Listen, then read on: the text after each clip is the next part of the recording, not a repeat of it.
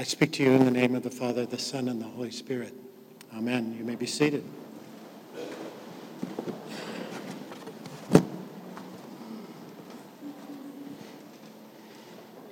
So, good morning. It's Sunday, and tomorrow is Election Day, Election Monday. So, we're going to dance with the political this morning, carefully. After all, I'm assuming that for many of us, right now, it's the elephant in the room. However, the message that I hope will emerge is something that transcends it, that transcends the political without avoiding it and without denying it or discarding it. And I suspect overtly or behind the scenes, we have representatives or supporters of every political party in this congregation. I actually hope so. For I believe that there should be more diversity within the church than there is in any other organization. Not always the reality. So today is an invitation to look at those ideas where you might be uncomfortable or closed, not to change your values or ideas, but to find a way to transcend them as a community of faith. And this is what I see in our texts.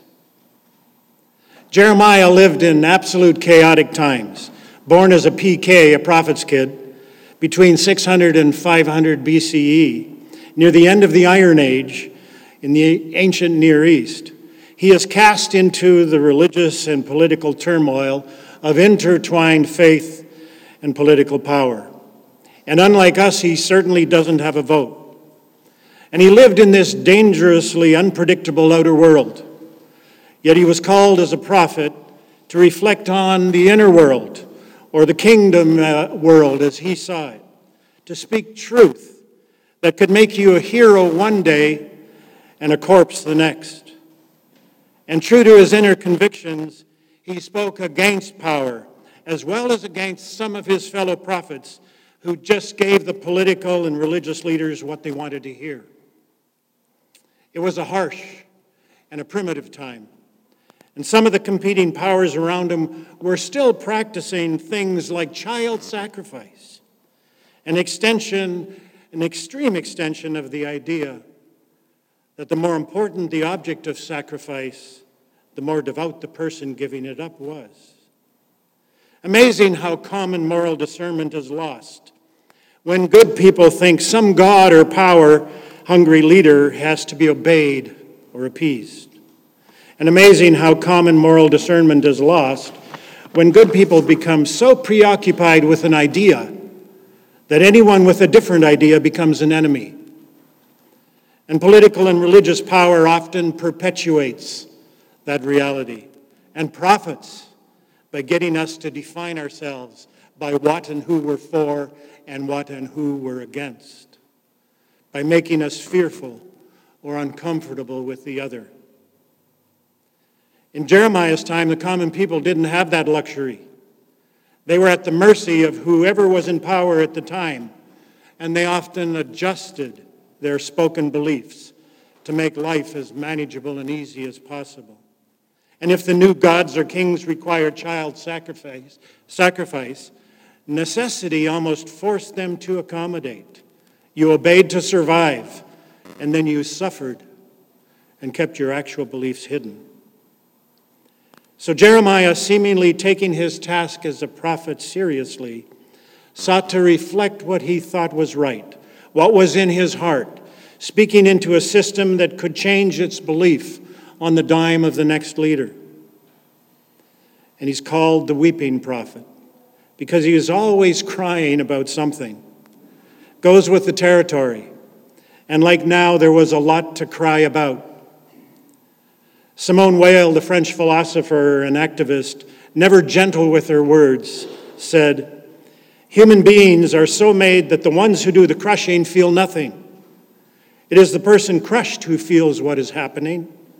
Unless one has placed oneself on the side of the oppressor, on the side of the oppressed, to feel with them, one cannot understand. And Jeremiah met this challenge with resistance and tears. We see Jeremiah in our text grappling with his outer world, his political and religious structures, in the early part of our text, verses 27 to 32. They reflect his grappling like we grapple with this outer world. But then verse 33 and 34 share what he longs for and what he seems to believe and suggests that the divine longs for. I will put my law within them, and I will write it in their minds? No, in their hearts. And I will be their God, and they shall be their, my people. No longer shall they teach one another, or say to each other, Know the Lord, for they shall all know me, from the least of them to the greatest.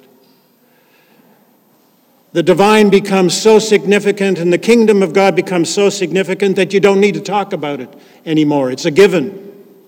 Just live it. The presence of God will be so assumed that it hardly needs to be mentioned. This is Jeremiah's image of the kingdom of God. Loving God is assumed. And because it is assumed, loving our neighbor is also assumed. So much so that we are invited by Christ to even love our enemies. This is the divine longing. Our psalm puts this divine longing into beautiful poetic form. God within is our constant, it's a given. Oh, how I love your law. It is my meditation all day long. It's all I can think of. Your commandments make me wiser than my enemies, for it is always with me. And as I mentioned before, the world we live in is 99% focused on the things that we as humans have created. The prophet's task is to remind us not only of what God created, the givens, but that everything we create is created out of the things God has created. Focus your faith on the givens. And in the New Testament, we hear this spoken as, You are in the world, but not of the world. Our epistle confirms this message and pushes it further, seeking to show us how this works in the real world, or perhaps the unreal world. We're invited to serve different purposes than our culture. Everyone, it says, that belongs to God becomes proficient, that is, well advanced, not just in the idea of being a Jesus follower, but in the art of being a Jesus follower. And now we come to this parable in our gospel reading. Like so many of the parables, it's ambiguous and very provocative. We see a judge whom we would normally identify with God, yet this judge seems so unlike the God we love and know in our hearts. And we see a widow who we automatically likely assume is poor and the victim, alone and totally preoccupied with surviving, endlessly pleading with this judge. And on one level, the message seems to be that we persevere in prayer. And if we bother God enough, God will answer because God really does care. And we also stereotypically assume that the widow is a good person here. But let's look closer at the judge and the widow. It says that the judge neither feared God nor had respect for the people. Those were an expression of the two main laws of Judaism love God, love neighbor. All it's saying is that he was an outsider. Fearing God and respecting others were the two great Jewish commandments. Doesn't necessarily make him a corrupt or evil person, perhaps a little self centered, perhaps a little too politically astute. Likely appointed by the Romans to administer justice in this strange foreign Jewish culture, he's not one of them. He's an outsider. He's part of another political party that doesn't care about what this opposing party thinks or feels. No voting in this case. Might makes right. And then on first blush, the widow seems gutsy. We assume she's poor and alone and desperate and at her wits' end. But the language in the Greek suggests otherwise. The word translated bothering me is much more like badgering. In fact, it's the word that's used when a rider is frustrated with his horse for not going fast enough, and so he whips it using pain and fear to motivate it. It's the word used when you want to give someone a black eye. She is threatening him with violence. So, what if this widow is rich and powerful within the Jewish culture? At the time of Jesus, one third of all the property in Palestine was owned by women, often the wives of wealthy men who had passed away.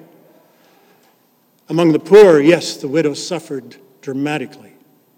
But what if this widow was rich? What if she carried a lot of clout in the Jewish culture? If she was so poor, how come she had endless time to badger this indifferent judge? She seems totally OCD about this. And the original language actually suggests that she's looking more for revenge than justice. She didn't like the way the court case ended because it didn't go her way. And she has this luxury to badger the judge. Stay with my imagination here. So, if the widow's persistent isn't about how we should pray, then what is it about? Look closely at the first and last sentences of our text, as well as what happens in the preceding and in the next chapters. The first line is Then Jesus told them a parable about their need to pray always and not to lose heart. And then he tells the parable. And then the parable ends. And yet, when the Son of Man comes, will he find faith on earth? This persistent prayer I want to suggest is not about justice, but about not losing heart and whether faith will survive on the earth. What started this whole section for Jesus was what happened in chapter 17. The Pharisees asked, When is the kingdom coming? And Jesus said, Well, it's already here. The kingdom is among you. Can't you see it? We are to pray and not lose heart, no matter what is happening in our world. We are called to notice the kingdom that is among us, right in the middle of the mess. Often very hard to see in our outer worlds. Discouraging, even, so much so that we lose sight of it in our inner worlds, and certainly then can't see it in the outer world. We are in the world, but not of the world. We are called to not lose heart and notice those places where the kingdom is among us, even as we persistently keep bothering the system on behalf of those trapped in injustice. But we are not to use God's word or to use God for what we want. All of this, I think, reminds us that the parables of Jesus are not these simple one dimensional moral and ethical tales. Parables are short stories that were intended by Jesus to cause his audience to take notice, to stop and reflect and discern where and how Jesus was calling them and us, to pay attention to our presuppositions, our prejudices, our assumptions, and our stereotypes. Words matter and reflection and discernment around the words of Jesus especially matter as we learn and strive to live into the two great commandments, the principles that validate the kingdom of God as among us. Love God, love neighbor. To have faith and to not lose heart is to cling to that reality. Noticing the kingdom among us. This is not about correcting or opposing or getting people to change their minds. It's looking beyond that to the kingdom operating under, around, above, and alongside of our little kingdoms. We pray, Thy will be done on earth as it is in heaven, not as a way to manipulate what is or isn't happening, rather to remind ourselves to look for those places where the kingdom of God, where the kingdom of love is squeezing through the hard cracks in our world. Another quote from Simone Weil All the natural movements of the soul are controlled by laws analogous to gravity. Grace is the only exception. Grace fills empty spaces, but it can only enter where there is a void, an openness to receive it. And it is grace itself which creates this void. The imagination is continually at work, filling up all the fissures through which grace might pass. Henri Nouwen has a lovely metaphor I've mentioned before. He suggests that we notice the flowers that come up out of the cracks of the sidewalk. And he says they will not make the sidewalk softer, But if you begin to notice them and see them as that aspect of the kingdom of God emerging out of the cracks of the hardness in our lives, you're going to see more of them and more of them and more of them. And that's why solitude, silence, worship, and the Eucharist are so important. They confront us with our addiction to noise, the noise that carries on the argument and addiction to ideas.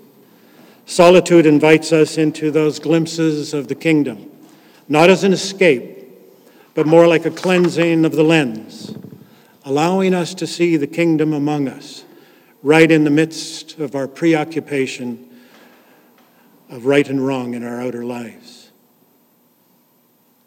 Another word from Simone Weil. She hit me hard this week. It is only from the light which streams constantly from heaven that a tree can derive the energy to strike its roots deep into the soil. The tree is, in fact, rooted in the sky. And that is an image of the kingdom. We are, in fact, rooted in the sky as we sink our roots deep into the soil of this life that God has called us to. So go forth and vote. Make the best decision you can discern. And leaving the booth, leave it with an awareness that there is a transcendence operating, there's a transcendent operating system called the kingdom of God that operates among us, even when we can't uh, see it. Persistently pray and don't lose heart, for it is there. Amen.